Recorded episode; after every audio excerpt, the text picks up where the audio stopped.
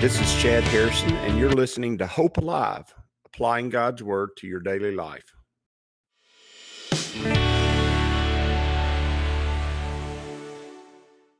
Hi, this is Chad Harrison, and I am the teaching pastor of Lake Community Church and have been serving as a pastor for 25 years. I'm also a practicing attorney. This podcast is designed to help you study God's Word and find God's will for your life. I pray in the name of Jesus right now that God would open up His Word to you and allow you to see Him and to know Him and to know His will, that you might glorify Him and that you might walk in faith and power each and every day, especially today, in Jesus' name. Good morning. Welcome to Lake Community Church's morning Bible study. We're in Exodus chapter 23, and uh, we're coming across a interesting passage. I don't think I think it's I think it's fabulous, but it, it's a deep thing. It's a deep understanding. So I don't want you to I don't want you to get the wrong idea. I'm trying my best this morning to uh, explain it in such a way that make you understand it in its depth and not uh, think of it the way the Jews oftentimes uh, began to think about it and uh, was pretty prevalent in the day of Jesus. What they understood was is that if you are a blessed person, you must be blessed by God, and so you must be doing right.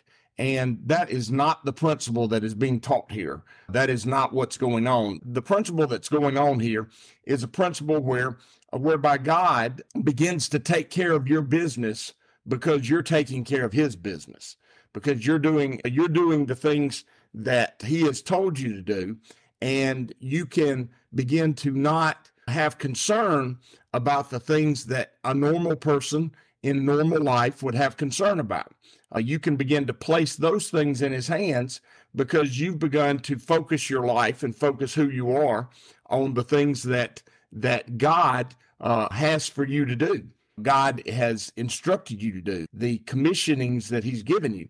And this passage oftentimes is it's not a it's not a passage that is is taught very much. It has a parallel passage actually.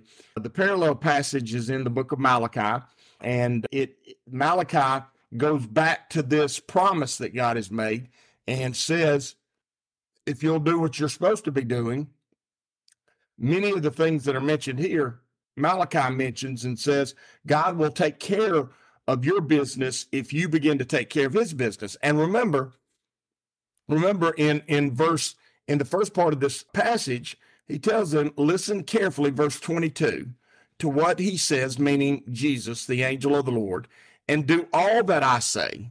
Notice, listen to what Jesus says, do all that I have commanded you, and meaning follow my law, do what I say he, he says, and I will be an enemy to your enemies and will, will oppose uh, those who oppose you. Notice God saying, I'm going, you're going to put yourself. Oftentimes, uh, the thought was that it's obvious that God is on this person's side. And we think that all the time. God must be blessing this person and be on his side and he must be doing things right. That's not that is not what is taught in scripture. What is taught in scripture is that we do what God has told us to do. We follow his commissionings, his commandments, his instructions. We walk with him in the way he's told us. And that notice as I walk with him, I'm not, he's not on my side, I'm on his side. I, I begin to uh, do the things and become the things that God wants me to be. And so I, he doesn't join me, I join him that that was one of those uh, ideas that was taught in in in the Bible study that came out about 30 years ago called Experiencing God. And what it says is where find where God's working and join him in that work. The best way to find where God's working is to do what God has told you to do. Follow his commissionings. And we know in the New Testament that means to love him, to love uh, our neighbors as ourselves and love each other as we love each other as he's loved us self sacrificial love. If we start doing that, then we join God's side because we join him in his love. We join him in his in in the essence of his character and we no longer are working off the the aspect of his character which is justice and truth and holiness although we are holy and we're doing all that but we're no longer in that we're not on, no, no longer in that department we're in the department of love and uh, god as we join him in that department, uh, we don't have to we don't have to be disciplined and and things like that because we're not walking according to our flesh. We're walking according to the Spirit, and so we don't have to we don't have to worry and be in doubt and fear and all that kind of stuff because we're not in that. And so when we do that, when we join God in what He's doing, when we join God in the works that He's about, when we begin to be a part of that, He gives certain promises. And I'm telling you, these promises are neat. They're not only neat because they're uh, in the Bible, but they're neat because they're they they can carry a lot. They carry a lot of weight. Notice in verse 25, he says, "Worship the Lord your God." Now, don't not only keep his commandments, but then he takes it to another level. He says, I, I want you to not just do the things I've told you to do, I want you to worship me. And let me tell you, worship is a work, worship is an effort, and worship is a desire to be with God. And worship is a recognition of who God is. And worship requires me to lay the things of the world down and begin to think on the spiritual level. And let me tell you something that's not an easy thing to do. It's a very difficult thing to do. It's not an easy thing to do to worship the Lord your God and to begin to put yourself in the spiritual mindset. Begin to think about things from a kingdom perspective and not from a personal or a, a daily situational momentary perspective. It's a it's really a eternal perspective and not a and not a uh, a temporal or momentary perspective. And so it, it, takes work. It takes it's, it's, it's, a it's a difficult task. It's not something that's easily done. That's why he he has us set aside a whole day for it. We say he sets aside a day for us to physically uh, engage him in worship, to spiritually tie in and unite with him in completeness, for our heart and our mind to be exercised toward him. And I mean that in, in a real way, to be exercised we our passions are, are welled up toward God. Our mind is focused on God. These are deep spiritual things that we do when we worship Him. And then when we worship Him, obviously it's a day of rest. We go home and eat and many times take a nap. And the reason we do that is because a spiritual, a spiritual exercising of our faith and what God's doing is difficult. It's a hard thing. It's a deep spiritual, it's a struggle. He says, if you'll do that, his blessing will be on your food and water, meaning the angel of the Lord. Notice, don't have to worry about the very essence of sustaining life. And oftentimes, a lot of people are worried about just the day to day making it. He says, I'm going to take care of the day to day making it. I'm going to, I'm to make sure that your, your food and water are blessed. Notice, not, we've joined God in his side and he's blessing our food and water. He's not blessing our food and water so that we will be on his side. It's a natural part of walking with him. And when you see someone you perceive to be blessed, don't account that that's what it is. Make sure that you see that they are walking with God. That's what's going on there. He said, I'll take away sickness from among you. Now, he, what he's not saying that I'm going to make you never have a sniffles, never have any of that, that you're going to be all the time. But he does say that you won't constantly be plagued by sickness and the pain that comes with that. That's if you worship me. That's if you join me in what's going on. He says, I will take away sickness from among you, and none will miscarry or be barren in your land. Wow. That's another thing. He, he he's saying, I am going to add to you what is life. We our, one of our main leaders in our government this week was quoting the the uh, uh, Declaration of Independence. We hold these truths to be self evident, and all men are created equal and endowed by their Creator with certain unalienable rights. Those are life, liberty, and the pursuit of happiness. And what she left out, endowed by our Creator and endowed with these rights, which are, and all she used is liberty and happiness and not life. That that is a telltale sign that you're leaving God out and you're leaving the primary right that we're endowed by our creator for, and that is life. And what does he say here? He says, I'm going to provide life. You're not only going to have uh, sustenance, but I'm going to give you the essence of life here. And he says, None will miscarry or be barren in your land. And I will give you a full lifespan, meaning I'm going to allow you to live to an age that is full for you, not take your life or not see uh, your life cut short. And these are promises that are amazing. And if you'll look around and find people that you really perceive to have worshiped God, have begun to follow Him in His will and His way in the community, you'll oftentimes see somebody that lives far beyond their their that what would have naturally been their lifespan. Now, you, I'm not talking about just measuring them up with uh, somebody else who may genetically have lived 20 years longer anyway. I'm talking about somebody who shouldn't have lived near as long as they did. And you'll see that. You'll oftentimes see that people living far beyond what they normally would have lived had it not been for them joining God in what he's doing in the world that they're in. He says, I don't cut short that lifespan. In fact, I might extend it because of their obedience and because of their love for me and their love for each other and their worship. He says, I'll send a terror ahead of you and throw into confusion every nation you encounter. Notice those who would seek to undermine or destroy you because of me, I'm going to I'm going to make them fearful of you. They're going to be concerned about coming after you. And let me tell you something. I can tell you many, many stories about this, but but I'll hold them back because it's important. You need to know God will have your back when you're on his side.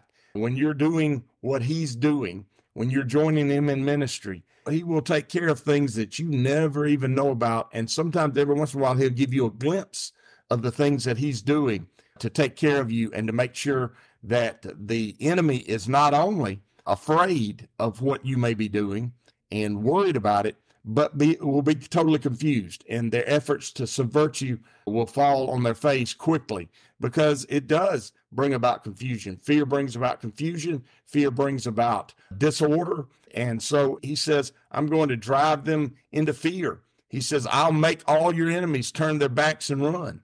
And we see that. We see oftentimes they may stand initially, they may seem more powerful than we can ever imagine. They may seem like they're going to uh, take us out, and we have we don't have the power to stand up against them. And then all of a sudden, boom, they're just they're running, they're fleeing because the fear and the confusion that comes from God. And let me say this God's saying, I've got your back when you're on my side. When you've joined me, I take care of the enemies before you. I take care of the things that uh, are the essence of your life. I take care of who you are and what's going on with you.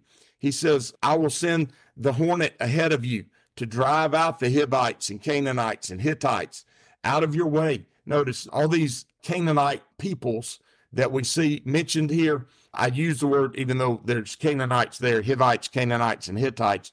I use that word because the Canaanite is the general term for the people who lived in the promised land. The Hittites were a large empire that stretched all the way up into Mesopotamia. But he says, I'm going to drive out all these people. And they're a picture of the demonic power that, that controls the promised land before we step in and walk with God and take the promised land that God has for us. He says, I'm going to drive them out. I'm going to send the hornet, meaning I'm going to send someone. I, I really believe this is an angel that pecks and stings and drives them out and says, You can't stay here. They just they for some reason they you've been around somebody who just can't stay. They can't they can't do what they need to be doing. They're just sitting there and they got to get out. That's what he's talking about. These people are going to get out. They're going to get out of your way and allow allow the way to be made open and clear. Jesus said, I'm the way, the truth, and the life. He's got a path for you. He's going to drive out the blockages and the roadblocks that would keep you from being able to move forward in his kingdom. He said, But I won't drive them out in a single year. Notice, he's not going to give you just complete victory right in a moment. And there's a reason for it. Why? Because the land would become desolate and wild animals too numerous for you. What he's saying is, I'm not going to drive them out all together at one time. I'm going to drive them out as you move along and begin to take control and take power over the blessings that I'm giving you. I'm going to move them out of the way and uh, get them out of the way as you move forward. Sometimes you've just got to take those steps. That alludes to that crossing of the Jordan River when the priest had to put their feet in the river. The first time when they crossed a major water source, God just opened the waters for them. But now that he's revealed himself to them, now that he's been walking with them and been been tabernacling or been been tent, making uh, camp with them for this period of time. When they get to the Jordan River, they have to take the steps of faith. And the waters only go back as their feet touch the water. A lot of times in your life, God removes the things that He knows you're just never going to move forward if He doesn't remove them. But there does come a time when you have to begin to push ahead. And as you push ahead, you're going to find that the doors that seem to be so big and unable to be opened, they just open real easy. But you do have to move up close to them and push on them. And that's what happens here. He says, I'm not just going to open it up wide open and drive them out without you having the ability having the maturity, having the uh, faith to move and take those territories. Not going to just drive them out to drive them out for driving them out sake, if that's even a good phrase. But I'm not going to take get rid of them just to get rid of them. I'm going to get rid of them as you move and take possession of the territory that I have for you. He says, little by little, I'll drive them out before you until you have increased enough to take possession of the land. And remember, every time you think of land, think of the promises of God. The land is, it represents Israel and it represents the promises of God. And so he says, I'm going to drive them out little by little until you have increased enough. And I want you to think of increase as, as the number of people for them, but for you, it'd be the increase of your faith, the increase of your love, the increase of your uh, passion for me. Uh, as those things increase, I'm going to drive them out so that you can take more and more possession of the promises I have for you. And I want you to see that that God does bless his people. There is blessing that comes from him. There's physical blessing, there's sustenance blessing, there is taking territory that is a blessing that comes from him. There is God sustaining life, but you have to do what he says and you have to worship him. And if you'll do that, you join him in what he's doing. And when you join God in what he's doing, you get his best. You get his best. And you're you're getting his best because his best is all around him and you're on his side and you're in his camp and you're a part of his plan. And when we do that, there's a lot of promises that go along with that. And we need to learn how to engage God in those things and we need to learn how to walk in those things. I pray that'll be the case for you. I know it will be. I know you're struggling with these ideas and struggling with God in situations that I can't even imagine. But I do bless, I, I, do believe that God is going to bless you. I do believe that God is going to anoint you with power. I do believe God is going to give you his wisdom. And I do believe God is going to prepare his way for you. And if you will just struggle with him, I promise you, he will struggle with you and he will make you come to understand who he is. And I pray that'll be the case for everyone who hears this. As you go today, I pray that the Lord will bless you and keep you, that he'll make his face to shine upon you, and that he will give you hope and peace today in Jesus' name.